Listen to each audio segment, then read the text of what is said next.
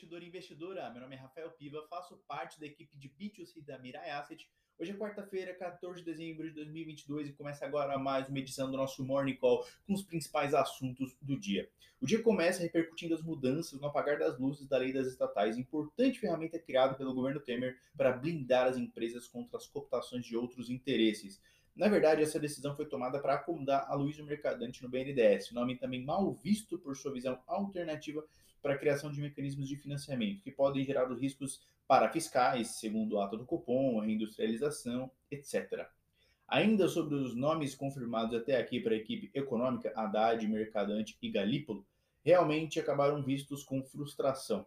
A percepção que se tem até aqui na leitura do mercado é de que postos-chave para a economia terão um viés mais político-ideológico, algo já visto no governo Dilma.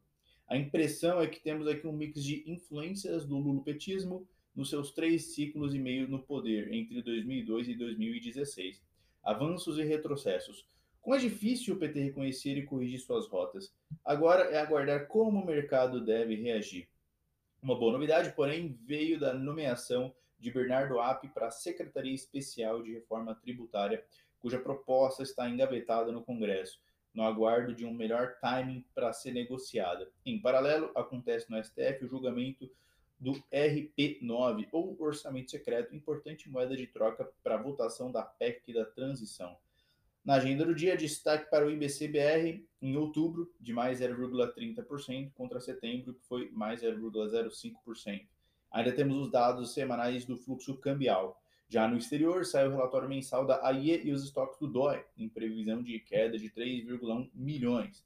Ontem, o API estimou alta de 7,8 milhões. O Reino Unido divulga o CPI de novembro e, na zona do euro, a produção industrial de outubro. À noite, a China decide juro de referência e solta a produção industrial e vendas no varejo de novembro. Esses foram os principais assuntos do dia. Agradeço a atenção de todos e bons investimentos.